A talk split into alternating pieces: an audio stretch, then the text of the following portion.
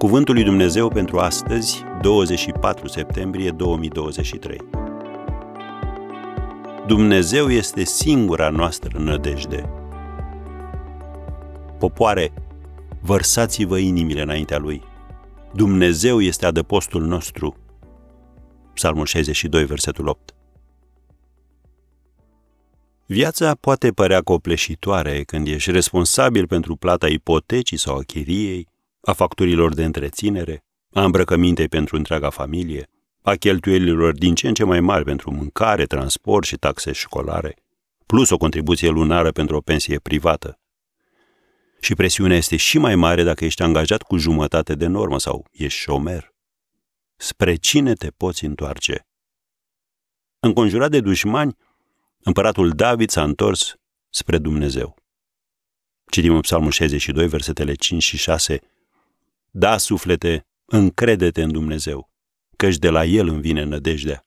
Da, El este stânca și ajutorul meu, turnul meu de scăpare. Nici de cum nu mă voi clătina.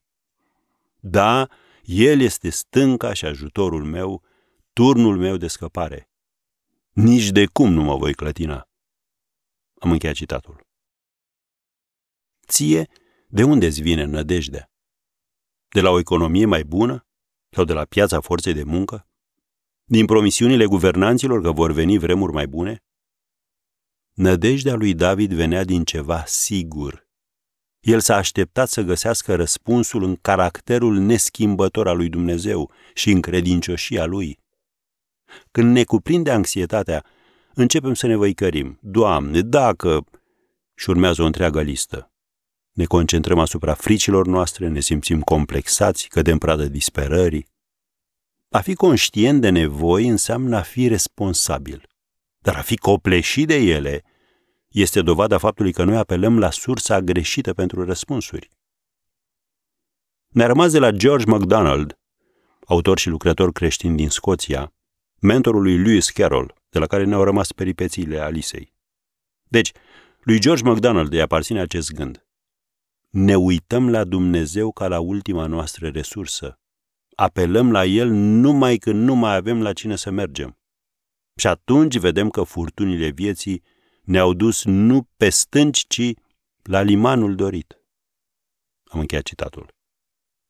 Împăratul David avea doar această nădejde când a spus, da, suflete, încredete în Dumnezeu, căci de la El îmi vine nădejdea.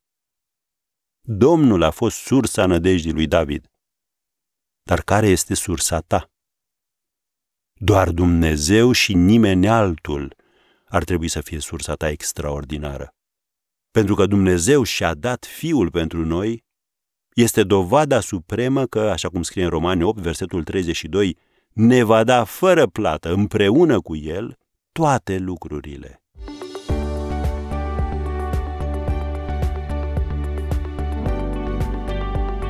Ați ascultat Cuvântul lui Dumnezeu pentru astăzi, rubrica realizată în colaborare cu Fundația SER România.